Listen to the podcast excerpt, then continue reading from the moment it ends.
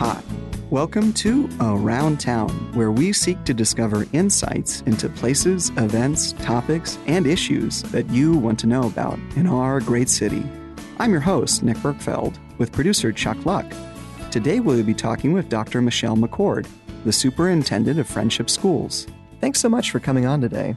Thank you. I'm very excited to be here. Thank you for inviting me. What's your connection to Lubbock? The most obvious connection I have to Lubbock is that my husband and I moved out here almost 13 years ago. I accepted a job working for Frenship ISD.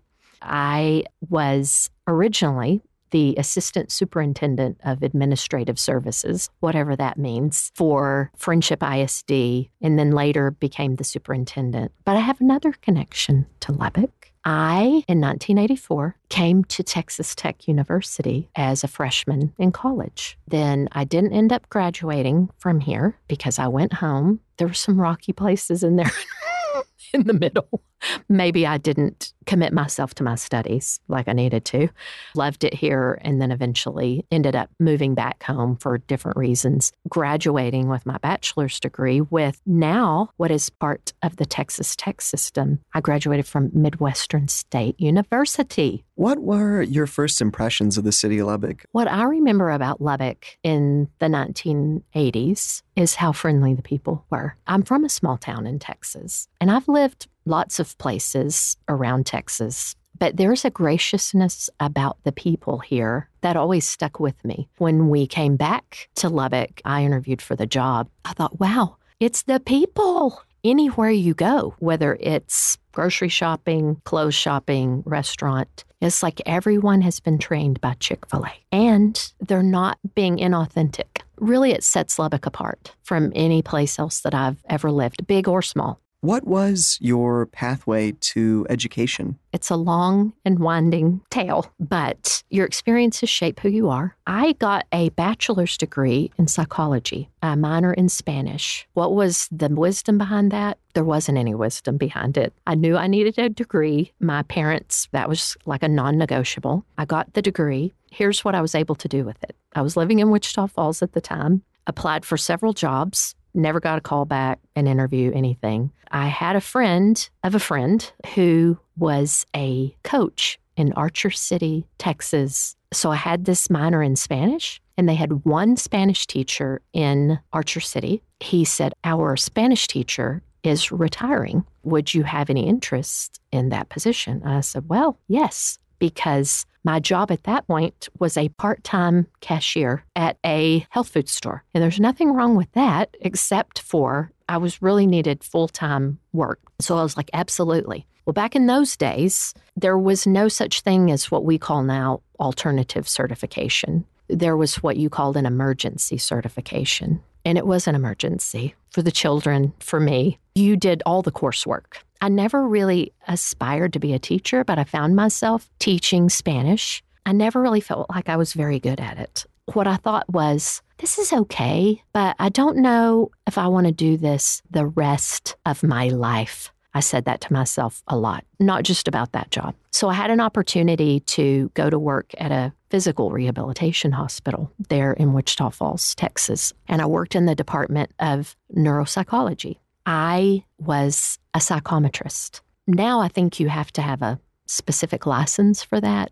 Back then, you didn't. You just worked under the supervision of a neuropsychologist. So I did psychological and neuropsychological assessment, just administered the test, of course, didn't interpret anything.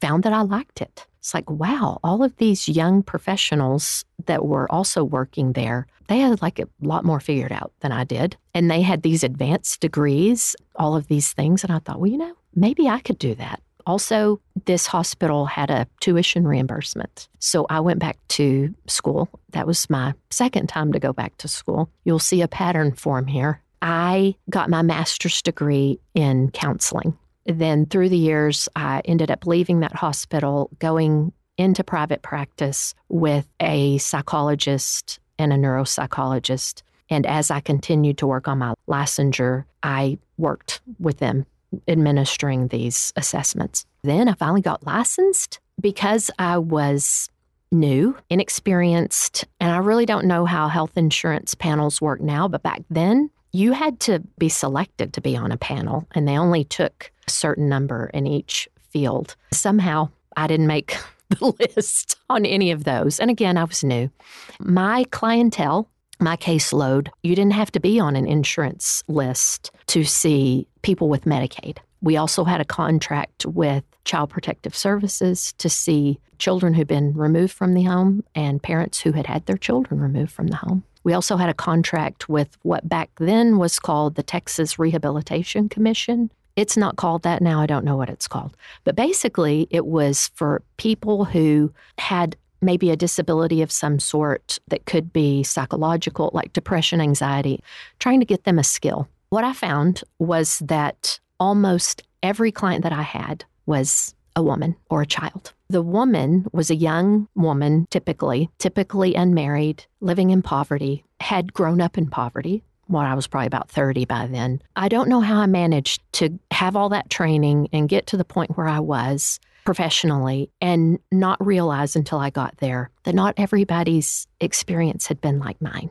Remember Leave It to Beaver and the Cleavers? We weren't perfect, but it was kind of like that. My parents and two older sisters, the only thing I ever heard was, You can do anything if you work hard and study hard. You can be whatever you want to be. These young women, most of them had been abused, either physically or worse. And then they were repeating the cycle of abuse not necessarily at their own hand, but they were getting themselves involved in unhealthy relationships. Oftentimes, I went to see my clients in jail or they would come to the office, but I didn't understand. I was like, how is this happening? I was just fascinated by they thought so poorly of themselves. They wanted the best for their children. A lot of these women had access to training programs. Now, not usually a four year degree, but like they'd go to LVN school or something like that. There was a way to make a living wage. I'm thinking they'd grown up in poverty, so they would have qualified for Pell Grants or needs based things. And when I would talk to them about those things, I might have well have been saying, Hey, let's go live on Mars. I've got a rocket ship. Let's go. It's going to be awesome. They're like, What are you talking about? Like, I can't do that. There's some success stories in there, but not very many. One, I felt embarrassed that I didn't know. When I say weren't like me, just didn't have that experience. One of the young ladies, she had two children. She was going to LVN school. She couldn't afford her car insurance or her tags registration, got pulled over, got a ticket or several. She had to sit it out in jail. I'd never heard of it. Then guess what? She got kicked out of nursing school because she missed too many days. I eventually, just through the course of several years, just felt the call to go into the public school system and shout from the rooftops and tell either young women or parents or whatever that guess what? This public education, this is for you and you can do it. I started out as a counselor. I never aspired to be a principal or a superintendent. I just took one step after another. I found myself in this role. You'd mentioned your parents, this can do attitude. What were the aspects about your own life that prepared you for this journey for becoming superintendent? I didn't experience poverty. I certainly didn't experience wealth either. My dad, his way out of poverty, interestingly enough, was through athletics. He was a really good athlete. He graduated from Holliday. His parents, I don't think you would call them sharecroppers, but they leased their dry land in the 1940s and 50s when the worst drought ever was in Wichita and Archer County. They didn't have indoor plumbing, but they had plenty to eat and all that. They didn't see themselves as poor, really valued education, really high expectations in terms of grades. But more so than grades, it was your behavior. According to my parents, you should always be able to get 100 in conduct, is what it was called back then. Didn't always get 100 in conduct. They were just really hardworking Christian family. And they didn't, I don't think, protect me from poverty really, or their intention wasn't to do that. Somehow that was what happened because I grew up in this town where there wasn't wealth, but we all looked and sounded like each other. It was not diverse from any sense of the word. And we'll be right back with Michelle to continue our conversation on Around Town on 89.1.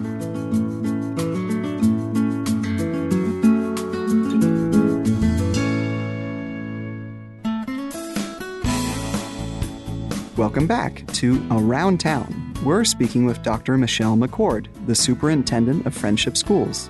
Previously, you had mentioned when you moved into education, it was not to seek leadership. How do you think about leadership and the journey that you went on? It was not until I started working on my doctorate, and I was already at that time an assistant superintendent, that I began to really think about leadership strategically or deliberately. I really had not ever seen myself as a leader or thought about leadership really is influence. I had another aha moment, like I had when I was working in private practice, about the notion of, oh, not everybody's like me, nor do we want them to be. You know, I'd always thought of leaders as just someone that's been born or captain of a team, a general, something of that sort. But like anything else, it's a skill that when practiced and honed and you're deliberate in it, that you can be better at it. I was an assistant principal, the director of this or the coordinator of that.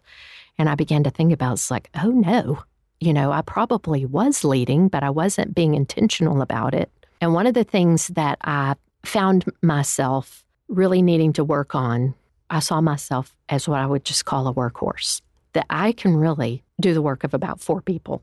And so the people that I was supposed to be leading, I wasn't really leading. I think my motivation was pure, was trying to portray I'm not too good to do anything. I want to show you by example that I will get this done so that you can see what a hard worker I am. I don't know what I was thinking. I thought it was the right thing to do. And then as I began to really study leadership and reflect on my own behavior, I had really sent the wrong message to my colleagues and to those who were my direct reports, I guess you could say. Inadvertently, by me not allowing them to do any work or empowering them to do work, one, I was not equipping them or empowering them to improve. That was negative. And then the other thing, it certainly wasn't my intention, but I think it was the result, is that I don't trust you to do the work. So let me do it because I can do it best.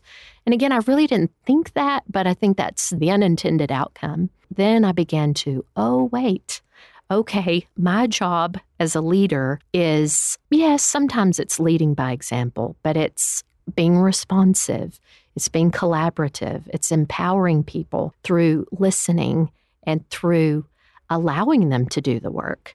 When you're a little bit of a teensy bit of a control freak, I hope there's no one that knows me listening because they know teensy is a lie. You like to do things because you want it done the way you want it done. When you're empowering other people to do the work, they need to understand why they're doing what they're doing, but they need the freedom on the how to get it done. As long as we reach the intended outcome, you have to let go sometimes of some of those details. And I've learned over the years that, particularly in my role as the superintendent, we have 14 campuses with three new ones under construction. 1,300 employees, 11,160 students. My job as a leader is to be on the balcony, to be looking out into the future, setting direction, vision, empowering other people, coaching up other people, influencing them. That is a struggle for me because I don't like to be on the balcony. I like to be amongst the seats, maybe even under the seats. 30,000 foot view is really not a comfort zone for me. And that's good because leadership, Winston Churchill would say, make no mistake, leadership and popularity are not the same thing. I struggle to be out in the front, if you will, but I like it. I find myself here. I think that maybe one of the reasons I'm in this role is because I really am an unlikely character in terms of just my background, how I got here, bring a different perspective to public education. Well, I couldn't do it unless I had that background because it's all about the people and the relationships. And I really like to do that, but I have to defend against being in the details of everything. I can't do cast a vision, invest in other people, set the direction for a whole district. And again, I'm not doing that alone. That's a great team. And so I don't have to have the answers. I have to know how to ask good questions. Talk to me about Frenship. In my own lifetime, the school district has changed enormously. And under your leadership, it has been one of the fastest growing in the state, an emerging academic and athletic powerhouse. What is Frenship about? How do you think about it? Frenship was a wonderful place when I arrived 13 years ago. And I think one of the things that draws people to Frenship, like it drew me to Frenship, the Lubbock, the South Plains area, the genuineness of the people, but the story of Frenship is what I think is important. And I don't ever want us to forget it when I say us, Frenship. When I came to Frenship, we were celebrating our 75th year as a district. How did it become Frenship? It was four small communities Hurlwood, Foster, Carlisle, and Wolfforth. They came together. They had their own schools and they built a high school. Some of those elementaries, they continued to operate elementaries, but they came together as one high school because they wanted something better for their kids. And another treasure that we have, we still have the first yearbook. And there's some really heart wrenching stories in there, poignant stories about how these kids, they came as seniors. They were the senior class. They were like, I think, started out with 19 or 20. They talked about sort of leaving there where they had gone to school before, coming together as this group, calling themselves Tigers, kind of the bittersweetness of that. So, really, this standard of excellence was started almost 90 years ago when I became the interim superintendent of Frenship. So, I haven't done anything great. It was great when I got there. I had known the board president for five years because I'd been assistant superintendent of administrative services, but really that's code for assistant superintendent of all bad things and all complaints and all things that didn't go well. He meant this tongue in cheek and he was kidding, sort of, but he knew I would understand. I was really scared. I was really nervous. The guy before me, Dr. Vroonland, he was this big personality and this, what you would think of as a born leader he was like, You can do this. I was named interim. We walked into the superintendent's office and I was like, No, no, I'm still the assistant super. No, no, you're the superintendent. You're going to move in here. And he said, The only advice I will give you is don't run it in the ditch. Those are the first words he said to me. And I was like, okay, message received. It wasn't like a threat or anything. What I heard him say was, you can do this. This district is a great place. It's never been about one person, never been about one heroic leader. It's about our teachers, the most significant predictor of the educational outcomes of a student outside the influence of the parent is the effectiveness of the teacher, not the superintendent, he knew we had a great system in place. He was really giving me permission to be yourself. You don't need to come in and change anything. Just keep it between the lines. Don't swerve. Don't make any sudden moves.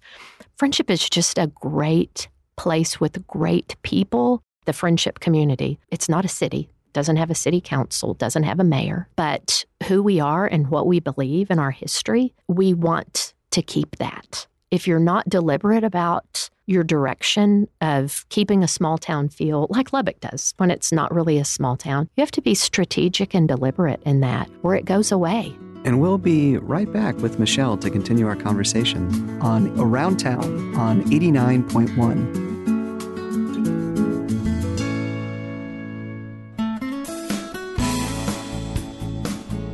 Welcome back to Around Town. Our guest today is Dr. Michelle McCord, the Superintendent of Frenship Schools.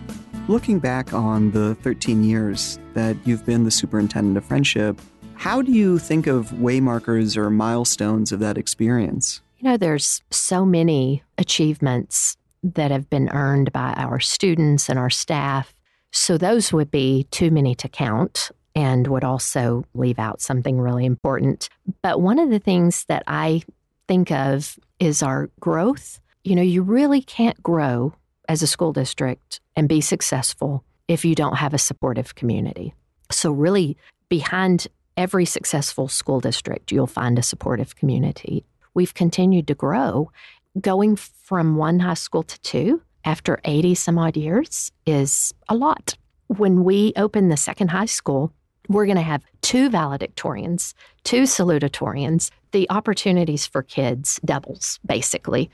With this growth comes the responsibility of the expense of it. We're changing a lot. I tell myself, yes, we're adding campuses, we're adding lots of things, we're making changes. That doesn't change who we are and our shared beliefs about we're going to put the learners first. We want kids to have a passion for learning. People are the most important resource, all of those kinds of things. That doesn't change. I think I'm most proud and excited about that. But we have added some really cool things like plumbing. They were like, kids aren't going to sign up for plumbing. What we're doing is equipping kids for the future and for the workforce. Ultimately, we need to pay attention to our local needs. Lots of building going on in the area. Think the average age of a plumber, this was a few years ago. So, unless this statistic has changed, they hadn't gotten any younger. I mean, they were like 70, and that was several years ago. So, we need plumbers, we need nurses' aides, we need pharmacists. And so, we've added lots of programs like that, and we're not the only ones that have it, to try to meet the needs of our community, equip kids for the future. What is it like to try to create this diversity of extracurricular activities for all of these students? What's the effort that goes into it? I'm also thinking about unified sports as the program and the benefits there.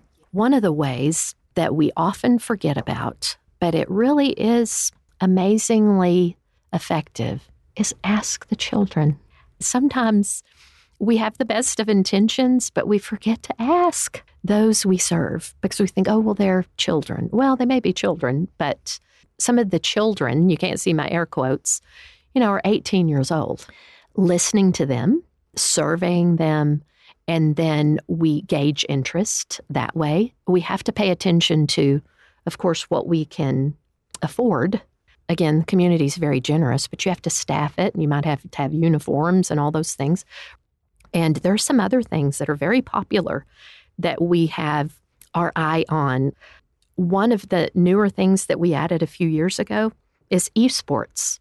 I knew that kids loved video games, gaming, but here's what I didn't know is that young people, they like to watch kids playing video games. And I guess it's not a whole lot different than being a spectator at another kind of sport. I don't know. But I was like, you're kidding.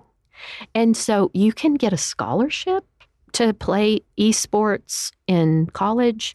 And so we started esports. That is engaging a student and giving them a chance to showcase their talents where likely they have not found a way to connect before.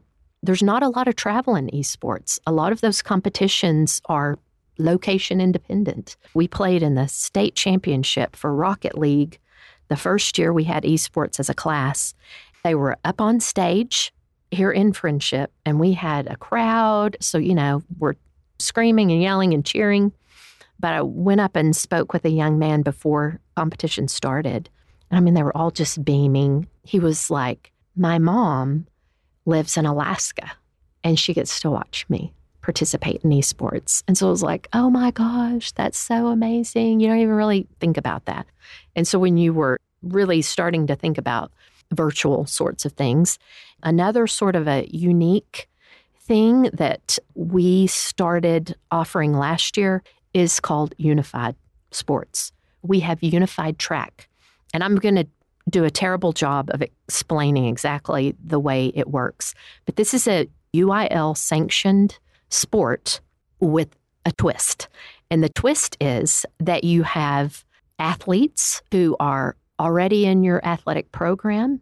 I know one rule is you can't be a UIL track athlete and participate in unified track. So it has to be something that's not your sport. And so you have those athletes, but then we have students who qualify for the special education program.